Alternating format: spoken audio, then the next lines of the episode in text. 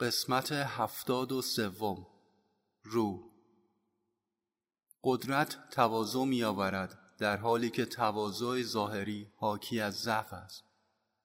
فقط کسی که حقیقتاً بزرگ است می‌تواند به معنی واقعی متواضع باشد. کسی که برای خودش زندگی می‌کند حقیقتاً مرده است و کسی که به خاطر خدا می‌میرد حقیقتاً زنده است. در آن سوی تولد و مرگ، روح هستی یکتا و بخشناپذیر و ابدی می باشد. اگر مرگ دارای ارزشی باشد، این است که به انسان هنر زیستن واقعی را یاد می دهد.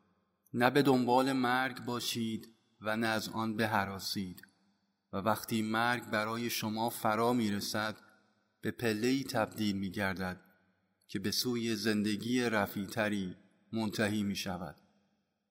شما نامحدودید.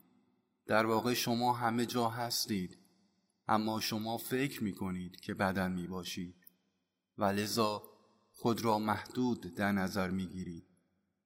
اگر به درون نظر افکنید و ماهیت واقعی روح خودتان را تجربه کنید، تشخیص خواهید داد که نامحدود و بالاتر از آفرینش می باشید.